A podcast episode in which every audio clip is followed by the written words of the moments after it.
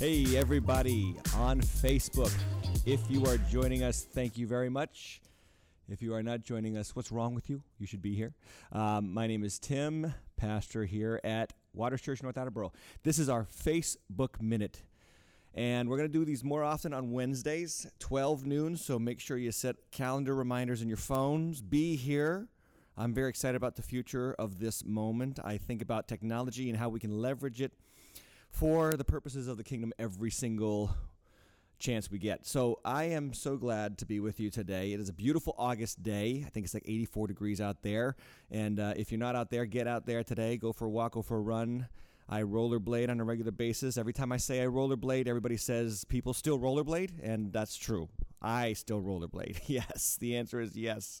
Uh, but we're also at a different location. If you joined us for the first two, we are in the middle of our Waters Church offices, and you can see behind me these wonderful, beautiful people. Hello, beautiful people.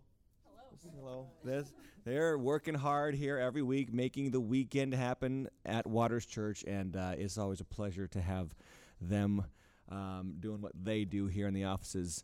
So welcome into the offices, welcome into the inner sanctum of Waters Church for the next few moments.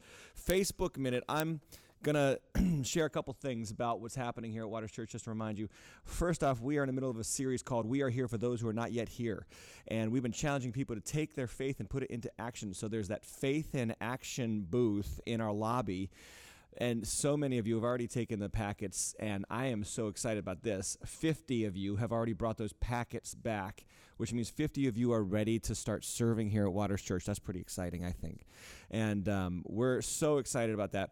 The fifty people who are going to fill in those gaps that we're creating by sending a lot of good people out to Woonsocket and Milford uh, for those campuses. fifty people who God, I believe, is going to gift and uh, anoint to do great things for the kingdom of God here in North Attleboro and beyond, and so that's awesome. Secondly, we are on television. I don't know if you know this. Not now. Our weekend experience is on television, and so you can tune into MyRI. Um, what channel is that? Does anybody know what channel that is? It's different based on provider. Okay, so yeah, yeah, different based on your provider. So look it up. I don't know what it is. I'm sure you can just press the little guide button. Yeah, that's what I do. Press the guide button and find it. I know it's on Sundays at... What time? Do we know what time? seven thirty p.m. seven thirty p.m., eleven thirty a.m. Um, so tune in and watch, uh, and you can see that we're going through the Honor in the House message series there. So if you missed a weekend, that's another way you can catch up. You can always go online at waters church dot org, but if not, uh, you can go to the T V now. So no excuses. You can't miss a weekend no matter what. It's every weekend is awesome here at Waters Church. Third, school supplies. Um, we are asking you to bring in school supplies. Anything that you can do uh, for uh, our three campuses now, Milford, Woonsocket, and even this campus. We're going to bless students with uh, free school supplies. And so we have our block party on August nineteenth, I think it's nineteenth, and one of the ways that you can pay for your food is to just bring school supplies. So instead of bringing the five dollars for food, bring school supplies. The school supplies are then going to be given to Milford and Woonsocket, and they're going to use them to bless students in Milford and Woonsocket as an outreach uh, in the name of Jesus. I think that's always an awesome thing. Um, so we had uh, an incredible first Wednesday this past weekend. This past week, last week, last uh, Wednesday night, first Wednesday blew us away. God, the Holy Spirit just moved in a great way. You know, we just just sensed His Spirit there, just sensed His power, His presence. A lot of people were touched by God. If you don't go to First Wednesday, you need to go. Now, I say that, but I have to I have to tell you this: there is no First Wednesday in September. We will pick it back up in October. Uh, the reason why is because we go back to school, people get crazy, busy, and you know hardly anybody ever comes on first Wednesday of September. So we just take it off, and we're going to pick it back up in October. But it was a powerful moment, and uh, I'm going to want to talk about a little bit of, I'm going to actually, at the end of this Facebook Minute, we're going to have uh, the audio available for uh, from First Wednesday um that the message that was shared about the Holy Spirit. So if you didn't miss it, you can watch, or sorry, not watch it, you can listen to it. Um, how are they going to be able to listen to it? On the podcast. On, on the podcast, which brings me to number five announcement, and that is that we're starting a new podcast. I'm very excited about this. Now, if you're watching on Facebook Live, and you can help me out here, give give us comments, give us feedback as I tell you this.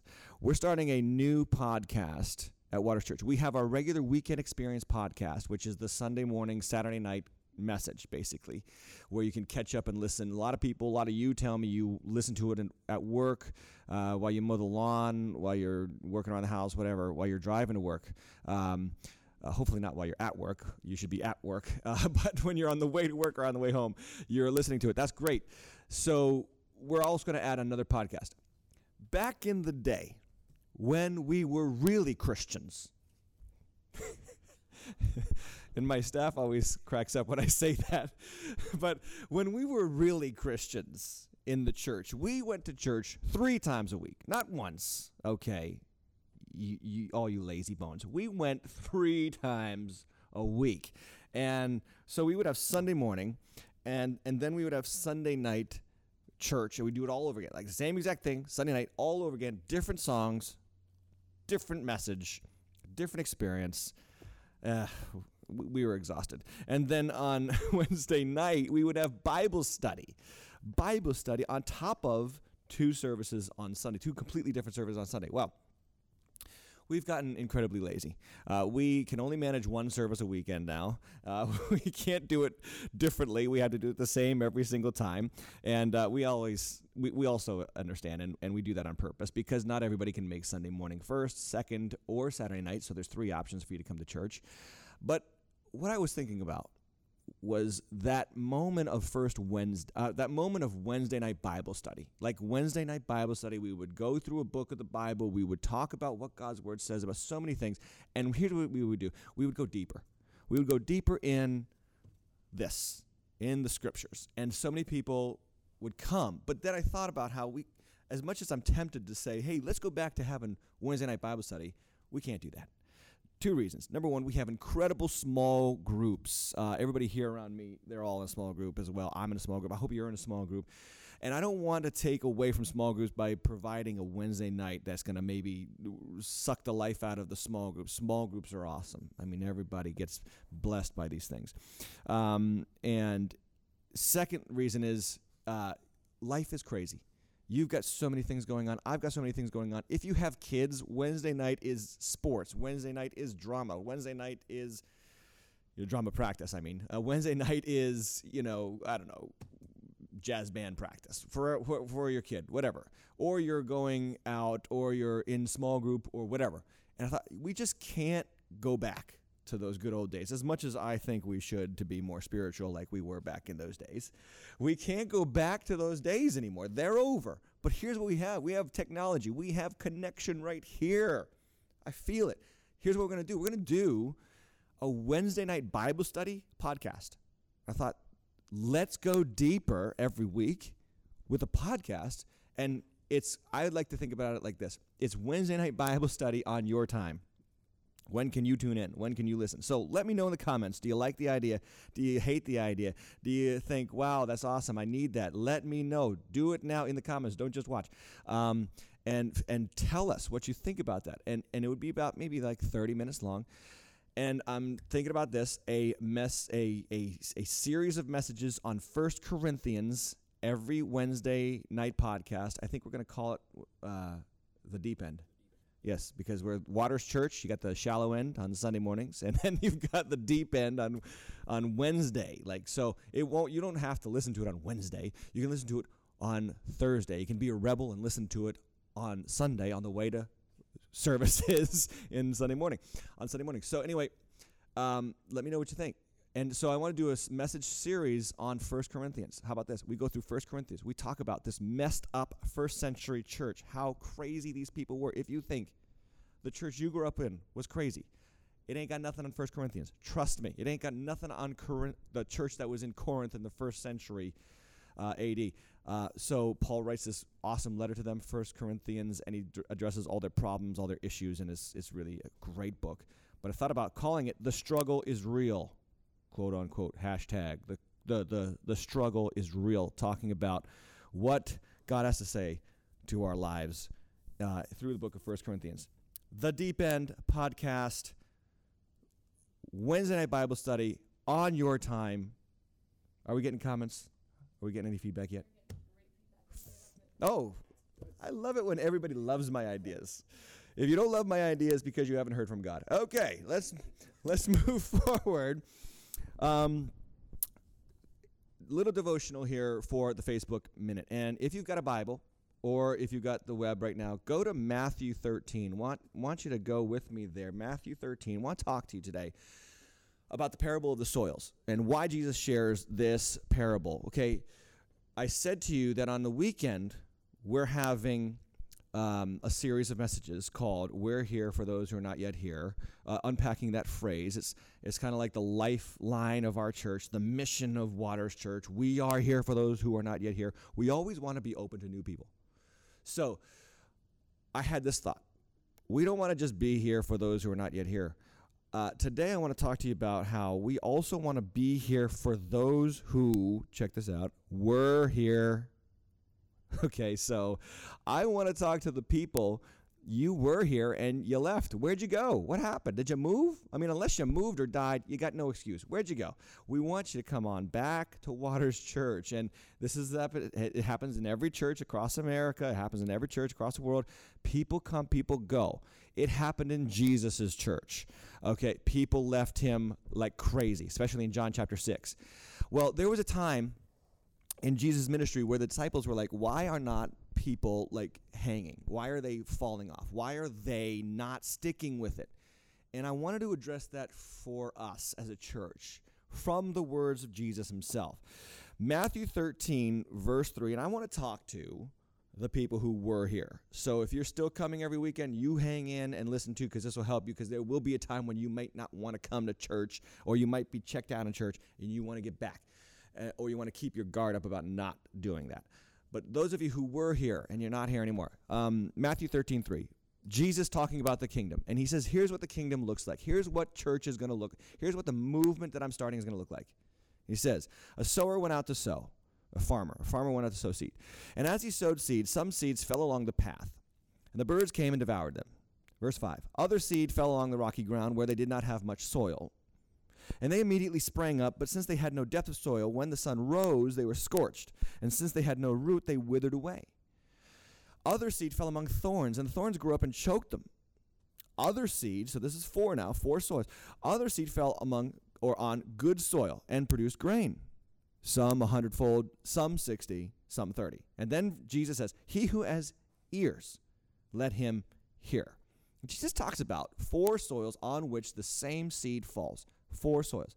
He says, look, this is how it's going to work. There are some who are on the path, some who are among the rocks, some who are among the thorns, and then there's some, one out of four actually, that's actually good soil. The seed goes in, and it produces fruit, and it produces productivity and flourishing. And I don't know about you, but I want my life to flourish for God. I want fruitfulness. I don't want to just like barely make it through life as a Christian. I mean, I want I want to flourish, and I want you to flourish. And Jesus wants you to flourish. I think flourishing is better than starving every single day. Uh, flourishing is better than unfruitfulness every single day.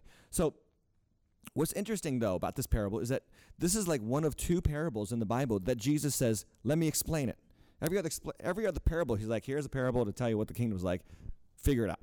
This is one of two where he actually says, I'm going to tell you what this parable means. And so I think he tells us what this parable means so that we can be on our guard to be that good soil that flourishes and produces fruit. So I want to unpack the explanation, because it's unpacking for us four responses to God's word. Four kinds of people that are going to show up every week at Waters Church, and three out of the four are not going to last, he's basically saying.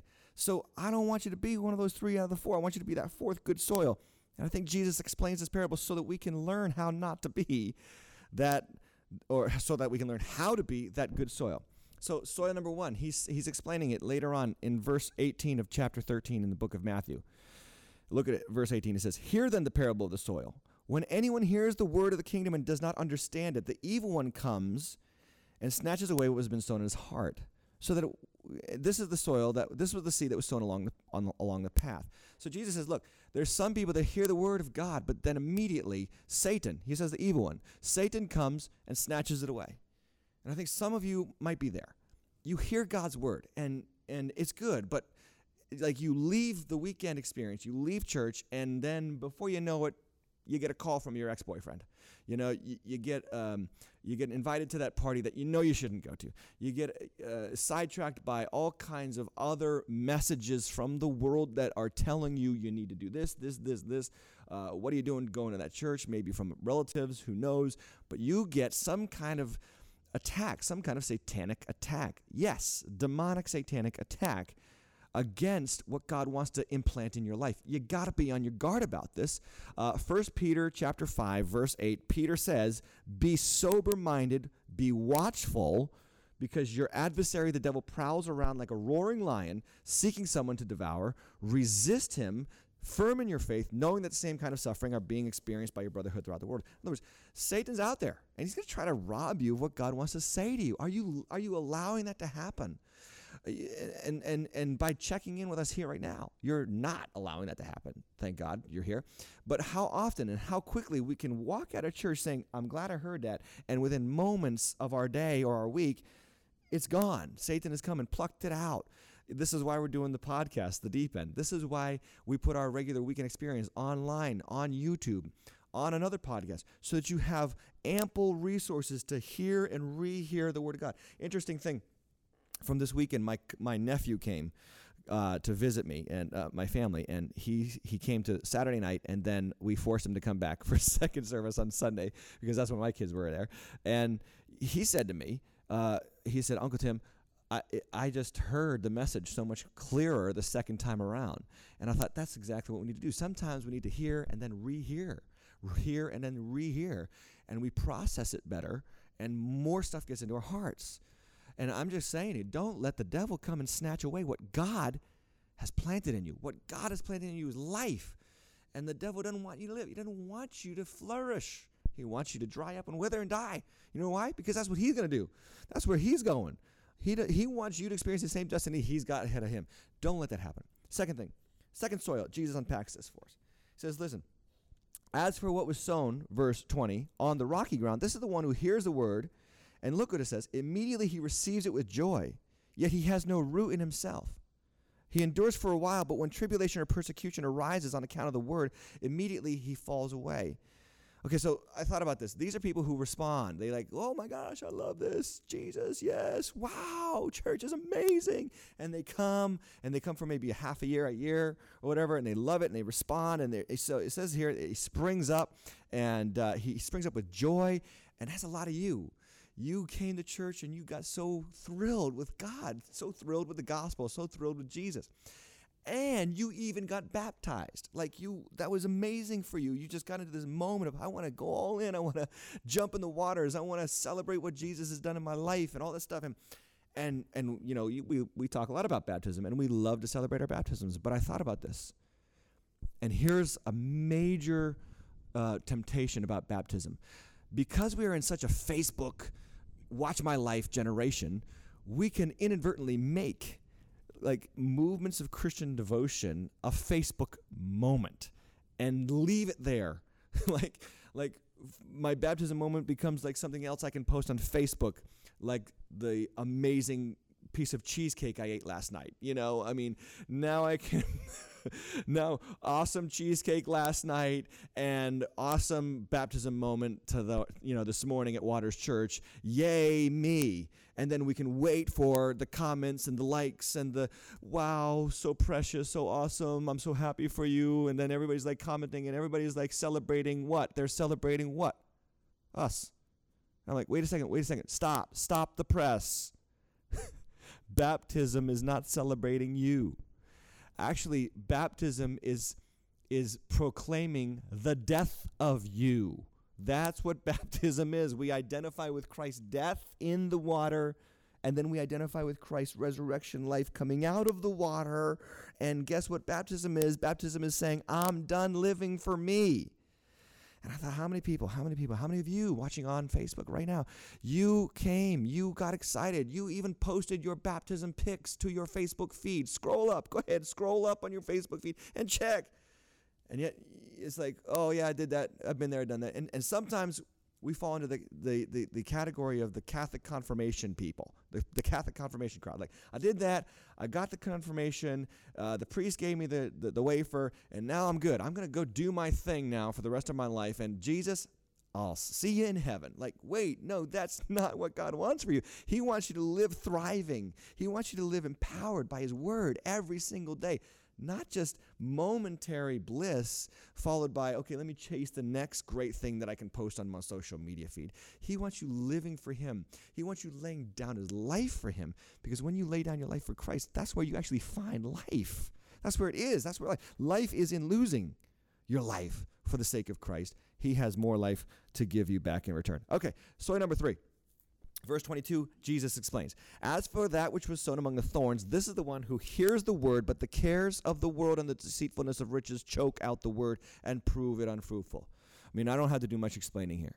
Jesus says basically it's money and power, money and the world, money and fame, money and popularity, money and, you know, thirty-five hundred square feet, four bathrooms, six bedrooms, you know, three car garage, money and okay. And all the, you know, money is not evil. And uh, thirty-five hundred square feet and four bathrooms and six bedrooms is not evil. These are not evil things, but they can do this. They can choke the word out of your life, because when you have thirty-five hundred feet, square feet, and it's four bathrooms and six bedrooms, that's a lot of stinking cleaning, okay? That's a lot of heat, electricity, and all those things. And if you can afford it, fine, but if you can't, you're going to stress.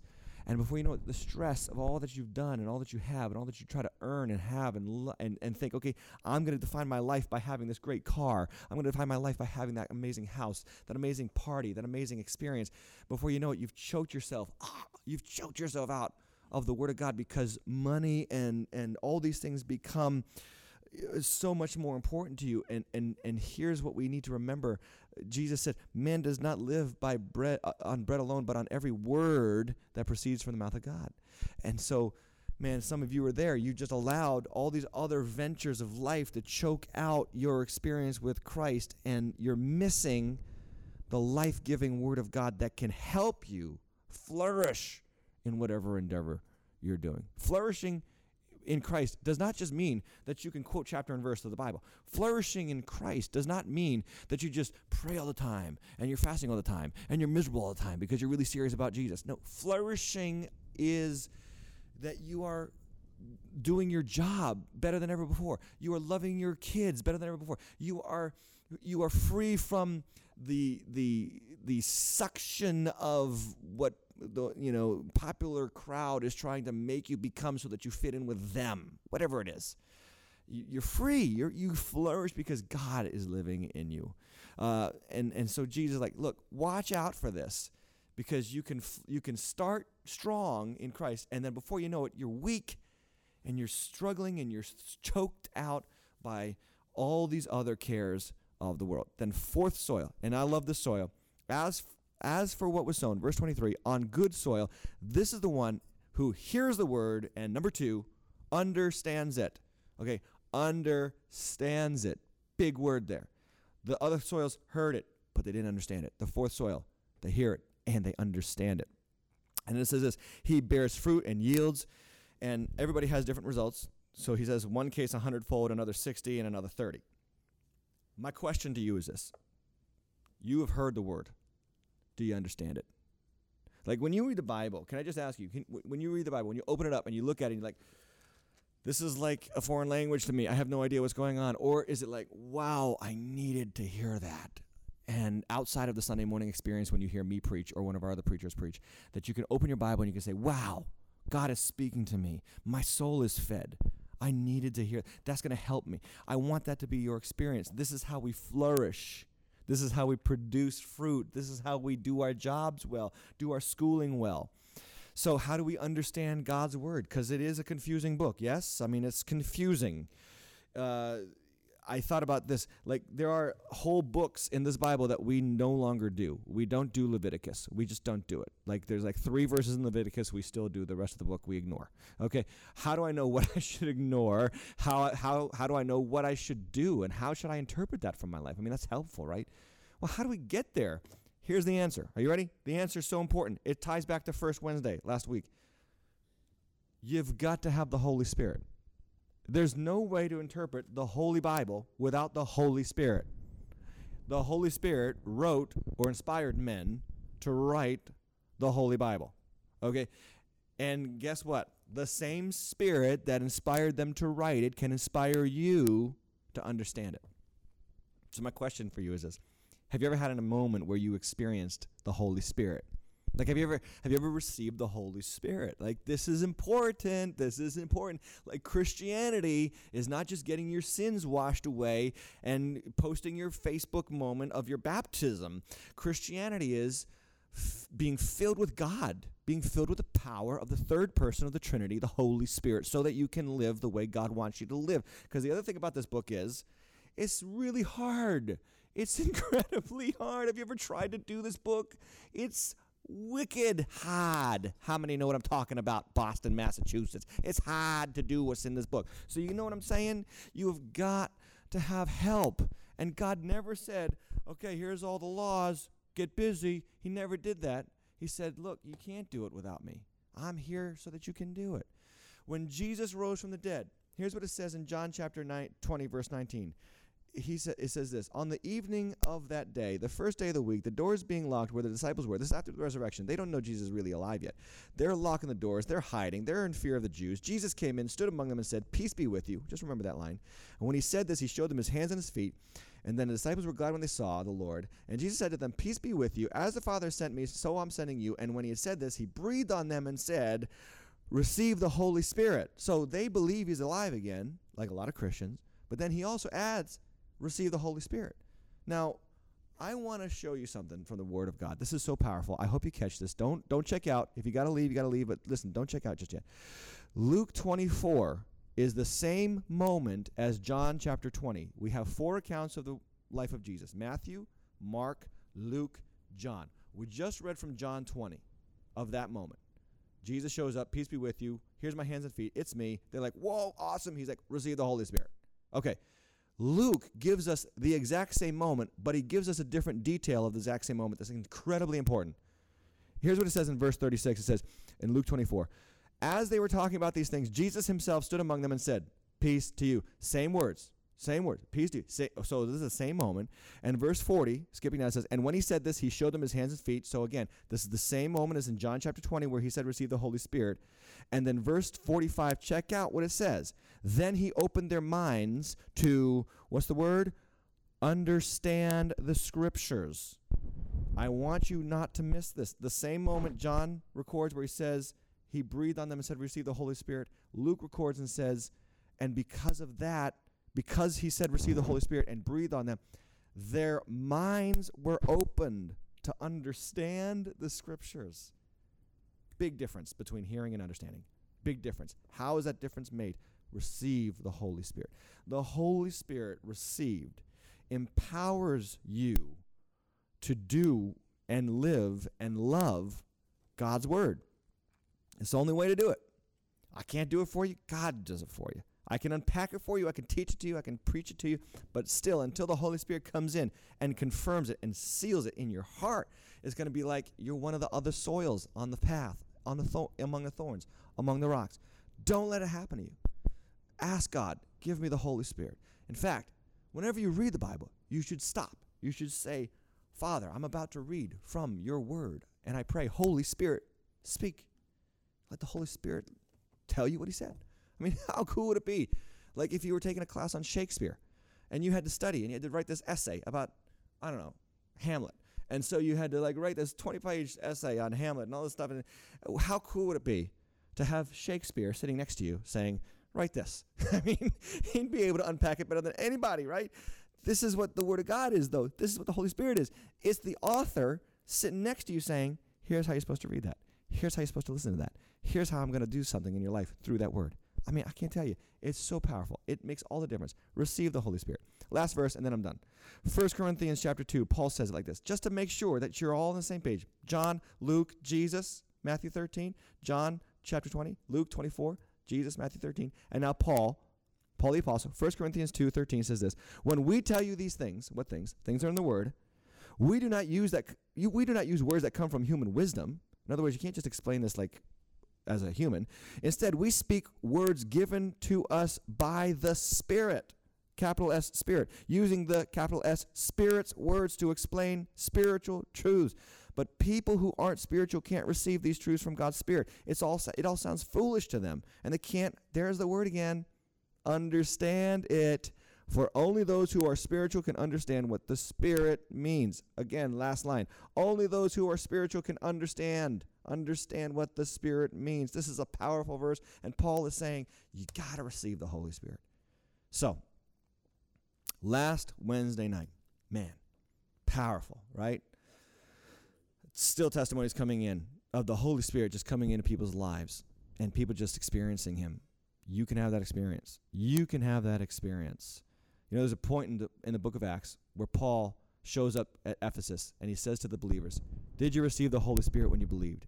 And he finds out that they didn't even really hear about Jesus in the first place. But the interesting thing is he knew that they were, he were, he was told that they were disciples, but he says, listen, okay, you're disciples of Jesus, fine, but did you receive the Holy Spirit? Like, why is the question there? Why is the question there? Because we need to not just receive Jesus, we need to receive the Holy Spirit. Right where you are, you can receive the Holy Spirit. Um, you know, tonight, alone, I don't know, wherever you can get alone, or maybe with a friend that you know is in your small group or whatever, you can get in that moment and just say, let's pray that the Holy Spirit comes into our bodies in a mighty way, in a powerful way, so that we can not fade out, not check out. Waters Church is here for those who were here.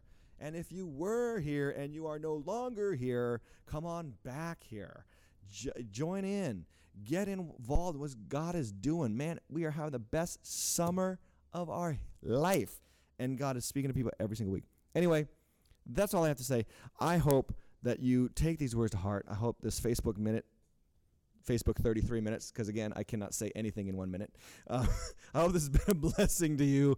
And um, again, leave a comment about the um, Bible study, uh, Wednesday Night Bible Study podcast. We're going to call it The Deep End, or Going Deep, or In the Deep, or whatever. Rolling in the Deep, hashtag Adele, whatever. And we are going to have a good time talking about First Corinthians. We just read from First Corinthians. And, oh, by the way, this Sunday, we're reading from First Corinthians, but we'll have plenty to say about First Corinthians beyond today and this weekend. I hope to see you this weekend. Uh, bring the school supplies. Um, and now we're going to throw this to audio from the First Wednesday experience. I hope you enjoy. God bless you. God bless you. All right. How are we feeling tonight? Good?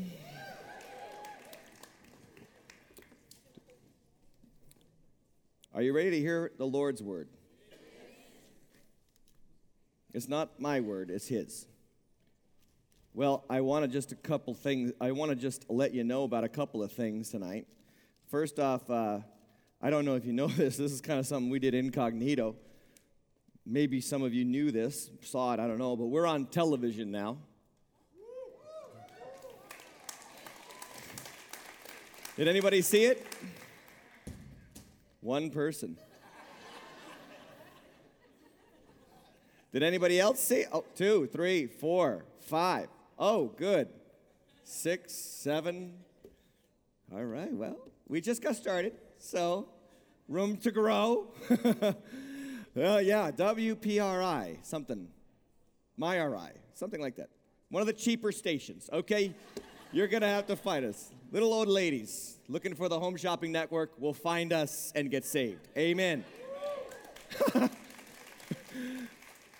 So that's happening already. And uh, then we had the best July on record for our church. one hundred nineteen people gave their life to Jesus in July. Yeah. seventeen, seventeen people got baptized in July. Come on, that's awesome as well. And then in a couple of months, we're going to be starting two churches. Yeah. Praise God. I feel like this is this is just feels too high tonight. There we go. Okay. I would like to ask you to open to the book of Acts, chapter two. And I want to talk to you tonight about the power of the Holy Spirit. You have to understand that the church is not here for our entertainment. It's not a house of performance. and you did not come to hear what I have to say. I trust that you understand that everything about the church is because of the Holy Spirit. What we are, who we are, where we go from here. The Holy Spirit started something in Acts chapter two. That's two thousand years ago, our time. He's still doing it. We're part of what the Holy Spirit is doing. Waters Church loves to have fun. I think we're fun. Do you think we're fun? We'll do the movies thing. We'll have rap on the stage. I like to make you laugh. That's my personality. It's not putting on a show. It's just my personality. I love to laugh, love to bust on people. I have a sarcastic personality, if you couldn't tell. But I, I like to have fun, and I like that our church likes to have fun. But let us never, ever replace the Holy Spirit with fun. If you just come to this church because it's fun, you have to understand that you're eating the frosting and missing the cake. You need to understand what we are is the movement inspired by the Holy Spirit of God. The Holy Spirit is what makes us who we are. I don't want you to be happy because you were entertained or that you felt that this was cool, or or you like our flavor and our style, or the chords were just right on the stage during the music, or that the, inspira- the, the preaching was highly inspirational, or that the building is neat and different and new. I want you to experience God here. That's why Jesus came, you know. He didn't come to start an entertainment industry. Some people say that's all we're about. That's because they don't know us. If they come to a First Wednesday like this, they would realize, oh, what you do on Sunday is just part of what you do. Yes. We're beyond the Sunday morning. Tonight is an experience of the Holy Spirit to remind us the church is pushed and led and propelled forward by the third person of the Trinity. Not by my personality, not by my gifts and my talents, but by Him. Let your faith and your trust always be rooted in the power of the Holy Spirit. Not a church style or a denomination, not your tradition, not what you were taught when you were five or six or twelve. But that the God who sent Jesus also sent the Holy Spirit, so that you and I could be filled with Him, not just with enjoyment, but Him living in us, moving through us, touching people who are not like us, loving those who hate us, ignoring those who criticize us, reaching out to those nobody else reaches out to. How? Through the power of the Holy Spirit. Changing lives, changing people, transforming the minds of man and women. You know how hard it is to change a person. Does anybody have children in this building? It is hard to change people. Amen? Is anybody married? You should have said amen the loudest. But you probably didn't say it so loud because you're sitting next to your spouse, and I understand. It is hard to change people. Some of you are frustrated because you can't change the people in your life. You're not supposed to. God changes people. God changes people through the power of His Word, anointed of the Holy Spirit, through somebody who may have education and may not, who may be good looking and may not, who may have a ton of experience and who may not. It doesn't matter the vehicle. It matters what's in the vehicle, and that's the power of the Holy Spirit. Acts chapter two says, verse chapter Acts chapter two, verse one, it says, when the day of Pentecost arrived, they were together in one place. This is the disciples.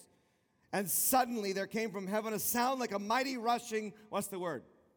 Wind. And it filled the entire house where they were sitting. And divided tongues as fire appeared to them and rested on each one of them.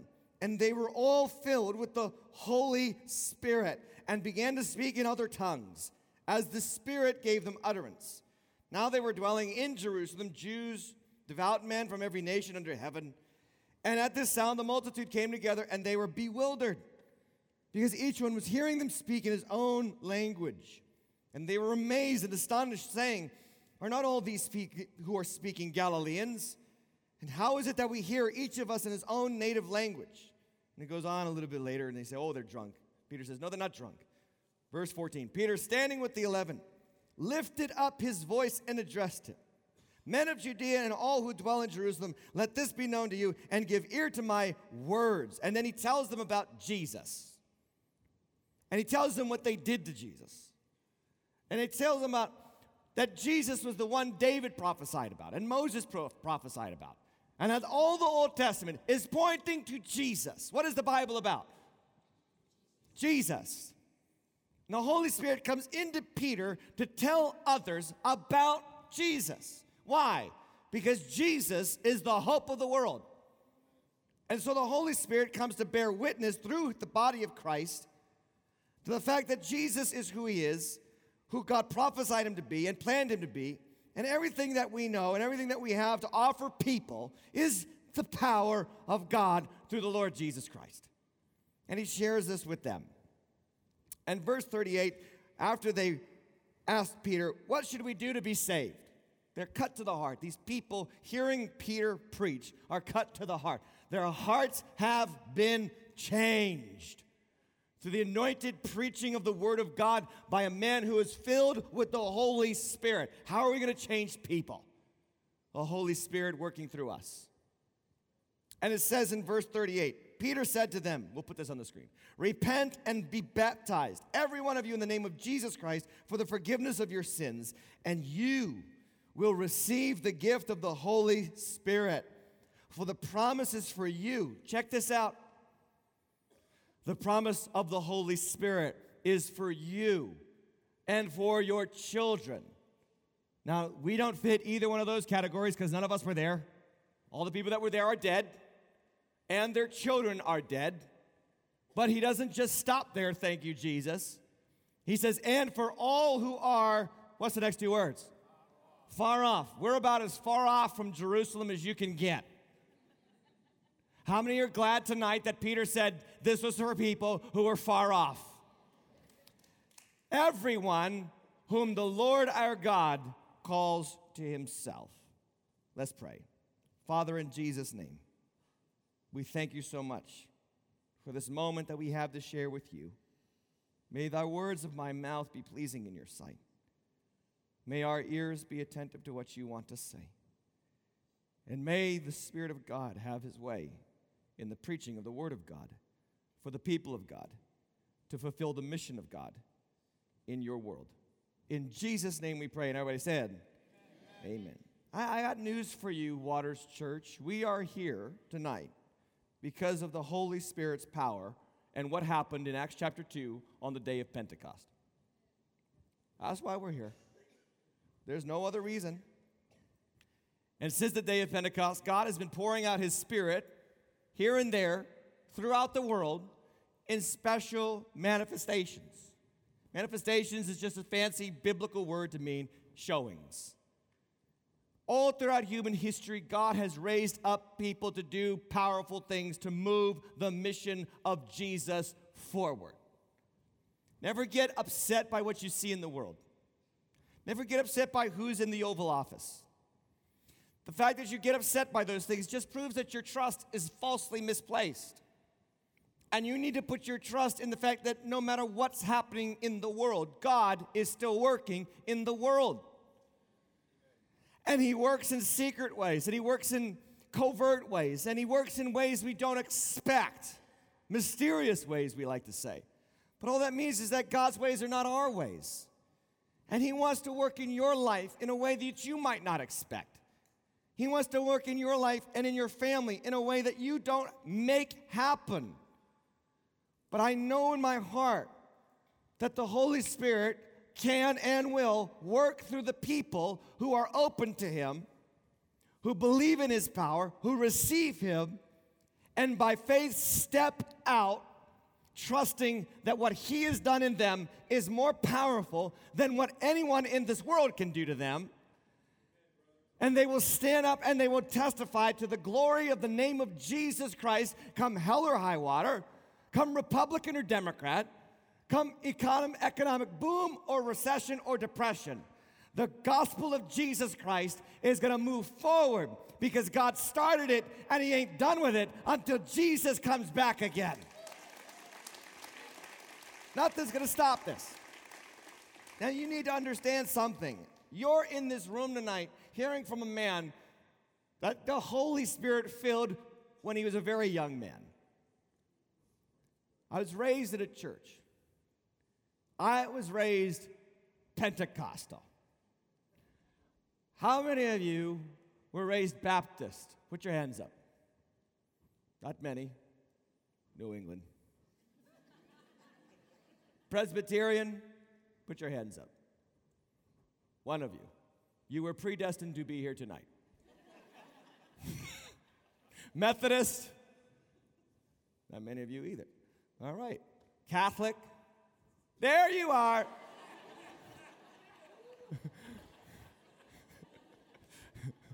Okay. And how many of you were raised just good old-fashioned sinners? The Catholics put their hands up again. That was ironic. Okay. That says a lot right there. Welcome to New England. Well, I was raised Pentecostal. Who was raised Pentecostal? You should have both hands up. I don't know what's wrong with you people. Don't you know your roots? Charismatic, Pentecostal, hands up. Yes? Charismatics. Now, you have to understand that I was not raised in a crazy Pentecostal church. As much as some of you might think, oh, those Pentecostals, I know who those are. Those are the crazy Christians. Those are the people who play with snakes and drink poison. Or those are the people who wear too much makeup or no makeup at all. How many know what I'm talking about there? Those are the people that were on T V in the nineteen eighties and then they all fell. Tragically, they did, but they're still at, they're still at it, thank God, by grace. I was raised in a Pentecostal church, and I was exposed to the gift of tongues at a very young age. And there was something about that gift that really drew me in. It didn't push me away. It pushed my friends away. But it never drew me away. It never pushed me away. I was intrigued. When I was a young boy, I would pray, God, I want to speak in tongues.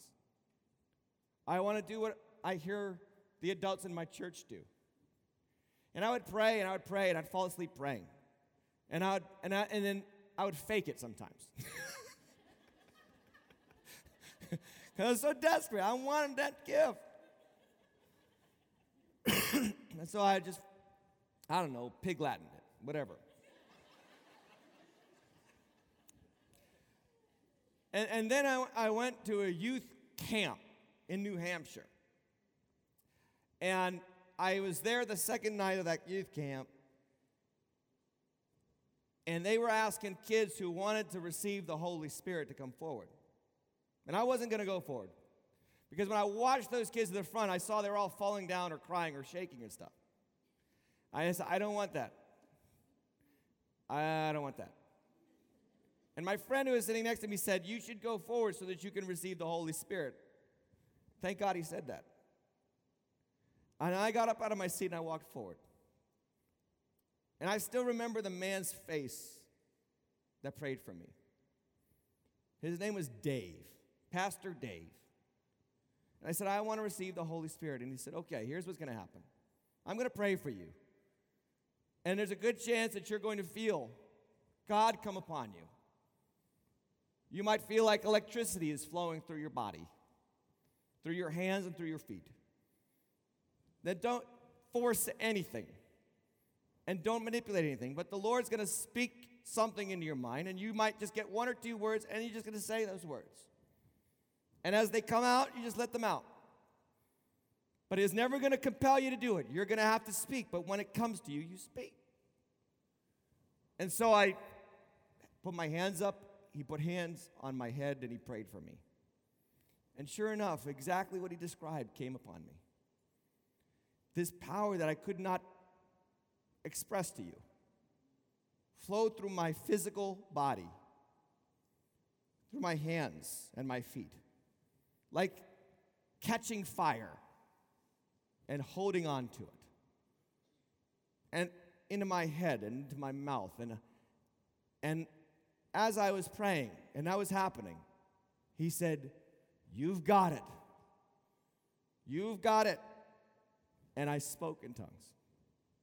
And the Lord has used that gift in my life in a tremendous way. I can't tell you the dynamic change that happened to me that night.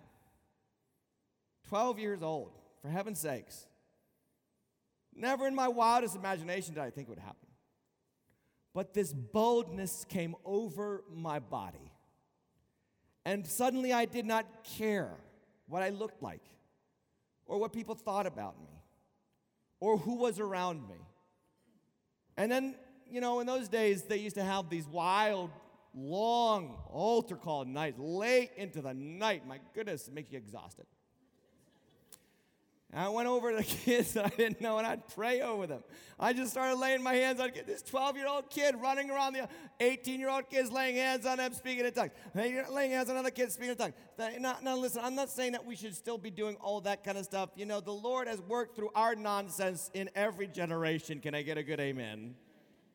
What I'm trying to tell you is that once the Holy Spirit came upon my life, I was never the same again. I'm on this stage because of that. I know it.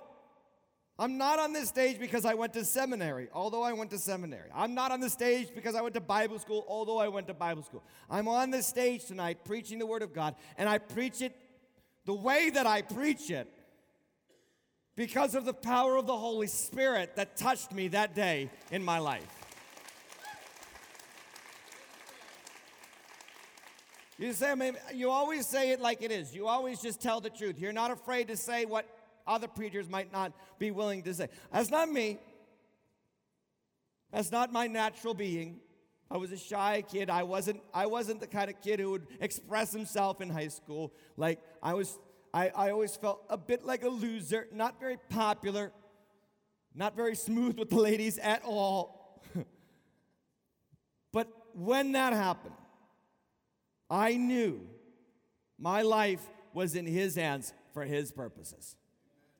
And a boldness came over my life. And, and you know, it took a long time from that moment for me to get to the point where I could preach with boldness.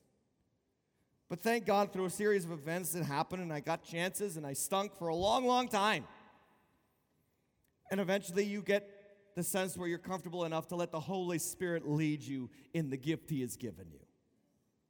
And I think I'm sharing this to you to, with you tonight because I don't want your Christian experience to be based on what you know about Jesus, what you've memorized out of the Bible, and what churches you have attended, when it can be so much more. It could be beyond what you have imagined or experienced in any area of your life. Spirit-filled Christians have been moving the church forward for generations. Now, some of you might reject the spiritual gifts today because you were taught that they're no longer in existence. You were taught maybe that they died off with the apostles. And that's a teaching that was very prominent throughout the twentieth century in many churches because those churches didn't know what to do with the Holy Spirit. Maybe they were scared or intimidated. I don't know. But it's a wrong, unbiblical teaching. If that teaching is true, you have to deny every single miracle that God has ever done since the first century. And we have miracles sitting in this building right now that we cannot deny. Healings and transformations, giftedness, anointing. Some of you here speak in tongues. Some of you want to speak in tongues. Some of you don't want to speak in tongues. I get that. But I'm just trying to tell you that the move of God is more than just knowing stuff. and, and, and going through the religious motions. Like some of you might be here on Wednesday night. It's your first time at Waters Church in a long time. You've been busy on the weekends because it's summer, and you heard it was First Wednesday, and so you came out to kind of make up for the last couple of months that you've been lazy about getting to church. I don't condemn you. Honestly, I'm trying to t- compel you to understand that if that is your religious experience with Jesus, you're missing it. You're not here to make up for lost time. You should be here to experience the power of God, the Word of God, the life of God, to know that if He comes into your life in a true and living way, it transforms you into a different person, that wild horses can't keep you from the house of the living God.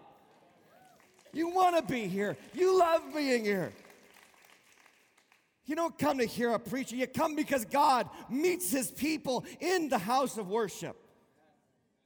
When we gather together, something happens. I don't know. I don't know how to explain. I don't know what it is necessarily, but I know it does happen. You don't get the same experience watching online. Believe me, I've tried that. A couple of weeks ago, the week before, I was online watching. Boring. Not the same. It's a first step. It's an open door. It's a window into what goes on so that when you show up for the first time, you're not blown away. You kind of know what to expect. That's what online is for. It is not to give you an excuse not to come and be with God's people. And I say this not to condemn you. I say this to empower you, because when we gather in the word, people of God, and we gather in the worship of God, and we lift our voices, God's presence comes down and touches hearts and lives. And you can't replicate that experience with your laptop on your lazy boy. Anyway, in the year two thousand, Life Magazine listed the one hundred events that changed the millennium. one hundred events that transformed human history from the years one thousand to one thousand nine hundred ninety-nine. In a largely secular list, things like the Apollo moon landing, apartheid being overthrown, the Civil War, Emancipation Proclamation, so on and so forth. In a largely secular list. Do you know that there was two events that they listed that were Christian? When I found this out, I was blown away. The first one didn't surprise me. Actually, the first one was number one on the list. Do you know what it was? When Gutenberg printed the Bible. Number one on the list was the invention of the printing press for the mass distribution of printed literature. The first piece of literature, and the intended piece of literature for the printing press, was the Bible. The number one most important event in the last millennium. That's pretty impressive. I think they got that one right. Amen? But number sixty-eight on the list, I would have never expected. Being born and raised a Pentecostal, it made me feel proud. They said it was the nineteen, the early nineteen hundred outpouring of the Holy Spirit that began in America. I couldn't believe this. I thought, this is Life Magazine. Do I have this right? Sure enough, it was.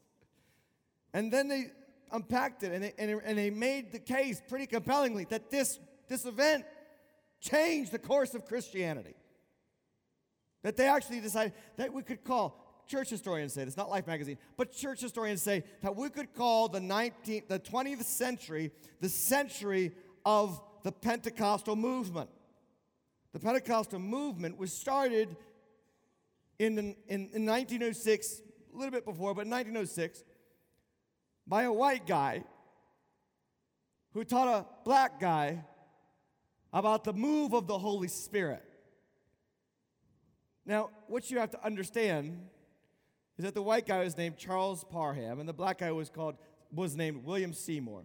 And in those days was segregation. and where Charles Parham was teaching, William Seymour could not enter the classroom by law. So what Charles Parham did was he left the door open strategically so that William Seymour could sit on the outside of the classroom and listen in as he talked about the power of the Holy Spirit. And those two men became fast friends, and what Charles Parham taught William Seymour, William Seymour took and and just embraced one hundred percent. And he moved to L A to take a little church on a little beat-down corner. And within two years, that little church had experienced a mighty move of God that still to this day reverberates around the world. Reverberates all the way to the pulpit here tonight. In two years, this is an amazing thing. I want you to think about this. In two years, that church sent twenty-five missionaries to twenty-five different countries. In two years. It's taken us a whole year just to get two church plants going. And what I'm trying to tell you is that's what happens when God decides to show up and do something supernatural through his church. It's amazing what God can do in one year, compared to what humans can do over a hundred years. Interestingly enough, there was a great church conference that happened in nineteen oh seven. It was held in Boston, Massachusetts. And the theme of that conference that invited every single denomination in Christianity to that conference to send representatives to, the theme of that conference was reaching out more in the twentieth century. And you know that they had the hundredth year celebration of that conference in two thousand six or seven, whichever that year was. I forget exactly. And hardly anything had been done. They had just kind of relived the conference all over again and said, we still need to get busy. Meanwhile, Pentecostal churches and charismatic churches went from zero people to six hundred million people in one hundred years worldwide. Half a billion people on the planet believe that the power of the Holy Spirit is for today and want the power of the Holy Spirit working through their lives. In the nineteen sixties, there was two men in, the, in L A. One was named John Wimber. John Wimber was a founding member of the Righteous Brothers band. Does anybody know the Righteous Brothers?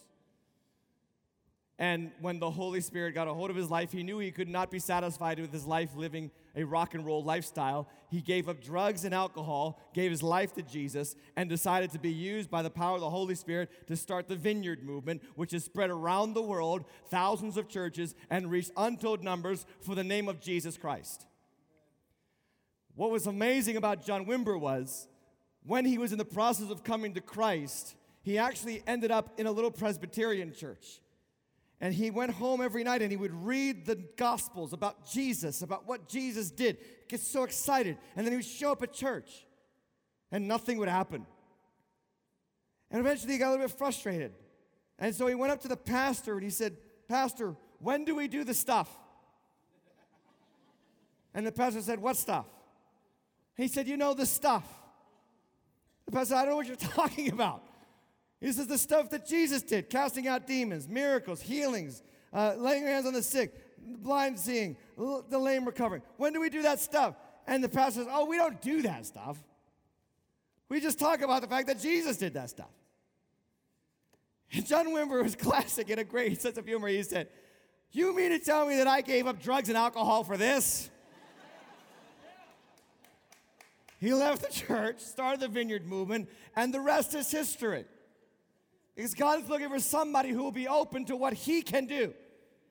Not the traditions of man. Not information. Not just education.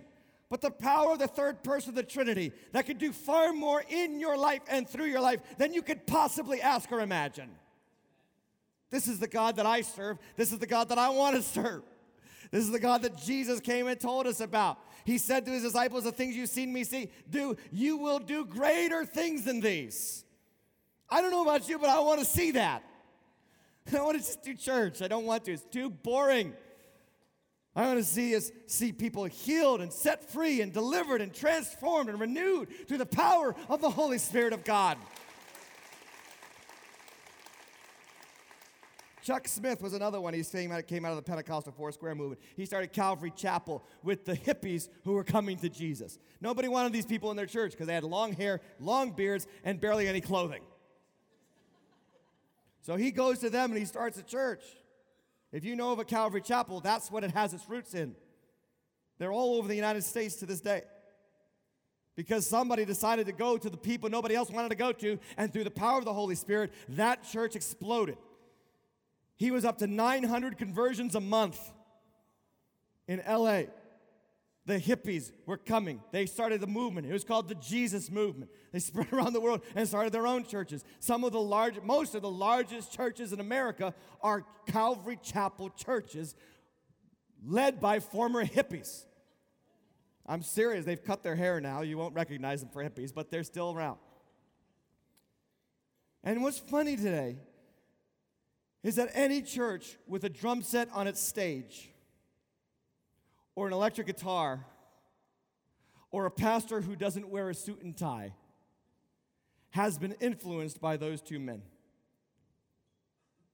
Even the churches that deny the power of the Holy Spirit and have drums on their stage and electric guitars on their stage, and the pastor doesn't feel the need to dress up anymore to preach. They are doing that because of men who decided it's not about tradition, and it's not about form, and it's not about ceremony and pomp. It's about what God can do through somebody who is open to the power of the Holy Spirit. I mean, this is what we're here for.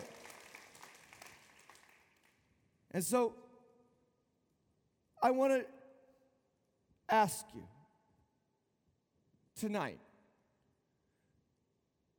open your heart and your life to the power of the Holy Spirit. You know, the Peter that preached on Pentecost was a completely different Peter before he received the Holy Spirit. Don't get me wrong, his personality was the same. He was always speaking up and speaking out. It's just most of the time he was wrong or misguided. Well, when the Holy Spirit came upon Peter, God took that bravado and that tendency to speak up when nobody else spoke up and use it for his good and use it for his purposes. And on the day of Pentecost, when Peter preached that sermon, three thousand people came to Christ. One sermon. That's what seminarians would call a pretty successful sermon. But it wasn't successful because of what he said, as much as under what power he said it. See, the Holy Spirit comes and empowers what you say. He empowers what you do. He empowers how you live. And he does in your physical body things that you cannot make happen physically. God is spirit. And he wants to work through your flesh and your body to draw men and women in your life to Jesus. I, I want to just kind of prove what I'm saying is true for you today. Uh, by just drawing your attention to the fact that the Bible tells us this happens on the day of Pentecost. That's a very important point. What is Pentecost? Again, people think Pentecost, that's a denomination. No, it was actually, before it was ever a denomination, it was a feast of Israel. In the Old Testament, God gave the people of Israel three annual feasts that they would gather in Jerusalem to celebrate. There were six feasts total. Three feasts that they had to get up out of their homes, come to Jerusalem, and have a feast together. The first feast was called Passover. And in Passover, a lamb was slain, blood was shed, to signify ultimately the final lamb that would come and be slain, Jesus Christ. His blood was shed so that we could become the new people of God. Israel became a new people of God on Passover night when the lamb was slain and the death angel passed over their home because the blood was applied to their home and they were saved and delivered, and that was their birthday. That was when they were born as God's newly redeemed people. The third feast that I want to talk about first, uh, before I talk about Passover, is the Feast of Tabernacles. And what they would do is they would come to the city of Jerusalem every year, and they would set up little huts. And they would all live in those huts for a week and celebrate together in these tabernacles. And that feast points us forward in Christ to the fact that Jesus said, I go and I prepare a room for you. In my Father's house are many rooms, many homes, many places. And I go to prepare a place for you. What Jesus is doing right now is setting us up for the final feast of tabernacles. We will tabernacle with God in His presence for all eternity in the rooms that He has prepared for us. But the second feast out of the three was the Feast of Pentecost. Pentecost just means fifty. fifty days from Passover, they would come back again and they would celebrate the harvest. And what happened actually was Israel started to use this feast to celebrate the giving of the law. And it marked that date in which God sent Moses down from the burning bush and the, mo- and the mountain, not the burning bush, but the mountain, and with the tabernacle, with I'm sorry, with the tablets of stone in his hand of the law of God. And they came and they celebrated the fact that God gave them the law. And here was the problem. They celebrated it every year, but nobody could keep the law. That's our problem. We, we want to, but we can't. We try, but we fail. We, sometimes we get worse rather than better. And so Israel's celebrating the giving of the law. And on that day in Acts chapter two, during the Feast of Pentecost, God gives the Spirit, and through the Holy Spirit, the law of God is written on our hearts so that we are empowered to do what God says, not just like what God says. Now, here's the thing. Many Christians, probably all Christians, absolutely accept the Feast of Passover, and that the Feast of Passover is a feast that every Christian typologically experiences through Jesus Christ. Amen? We all experience the new birth through the shed blood of the final Lamb of God that sets us free from our bondage to sin and makes us the new people of God. We all celebrate that. We all just commemorated it up here in the front. That was the blood of Jesus, the blood, the body of Jesus, broken for us, shed for us, so that we can become born as His people. There's not a Christian, I think, on the planet that doesn't truly believe that that actually happens in our lives spiritually. Yes? And there's not a Christian, I think, that doesn't believe that someday, when we're dead or when Jesus comes again, we will all live in eternity in the place He has prepared for us. What I'm saying to you is there's not many Christians that don't believe that we should experience the Feast of Tabernacles, where we are going to forever, one day, always dwell in the presence of the Lord forever. And we're all looking forward to that day, yes? So my question is, why do you believe in the first feast and receive it? And are looking forward to the third feast and expect it? And skip over the middle feast? We're all supposed to experience all three feasts through Jesus. And He has made a way for you not to know God's will, because knowing it doesn't really help us live it. He has made a way for us to receive the Spirit by which we can live and do God's will. See, I think that there's a lot of Christians in this room tonight. And you know what you need to do. And you know what you want to do for the Lord. And you try. And you fail. and you're like Peter before the day of Pentecost. He said, Lord, I'll never deny you. And within hours, he was calling down curses on himself, denying the Lord and weeping bitterly. And there are a lot of Christians. That's your experience. And I'm not saying you're not going to heaven, because the blood has been shed. And if you believe the blood has been shed for you, you're going to heaven. Amen. And I'm not saying that you're not, you're a lesser person than me. And I'm not saying that you're not going to experience the joy of the Lord one day in eternity. What I am saying is that God has provided for you something that can empower you to stop the up and down roller coaster of Christian experience and experience the fullness of the Lord in your life, not just telling you what to do, but empowering you to do what you know you should do in the name of Jesus Christ. And He wants to give that experience to you. Would you stand with me?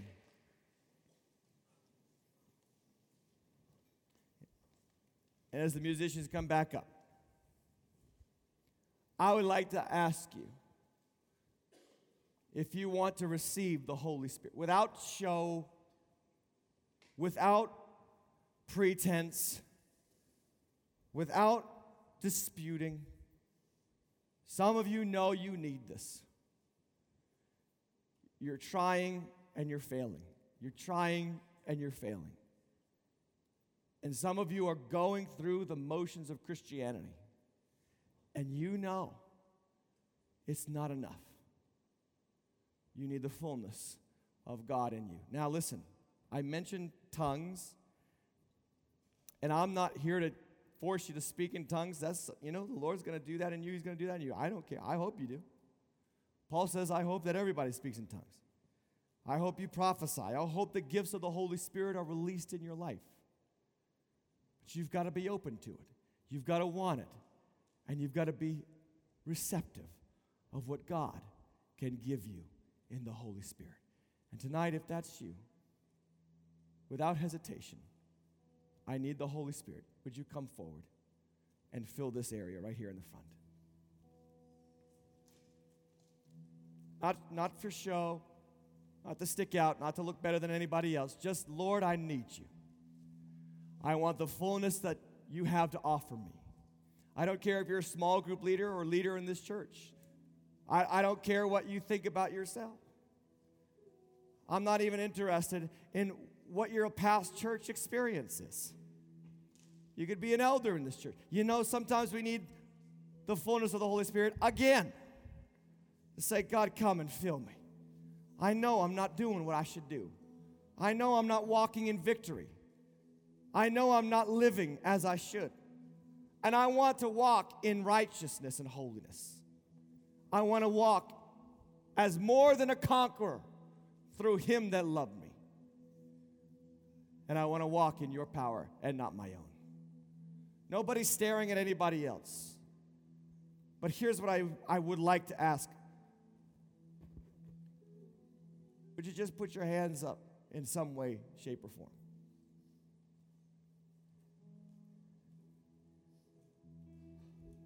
And in this moment, I want you just to ask the Lord, come, Lord.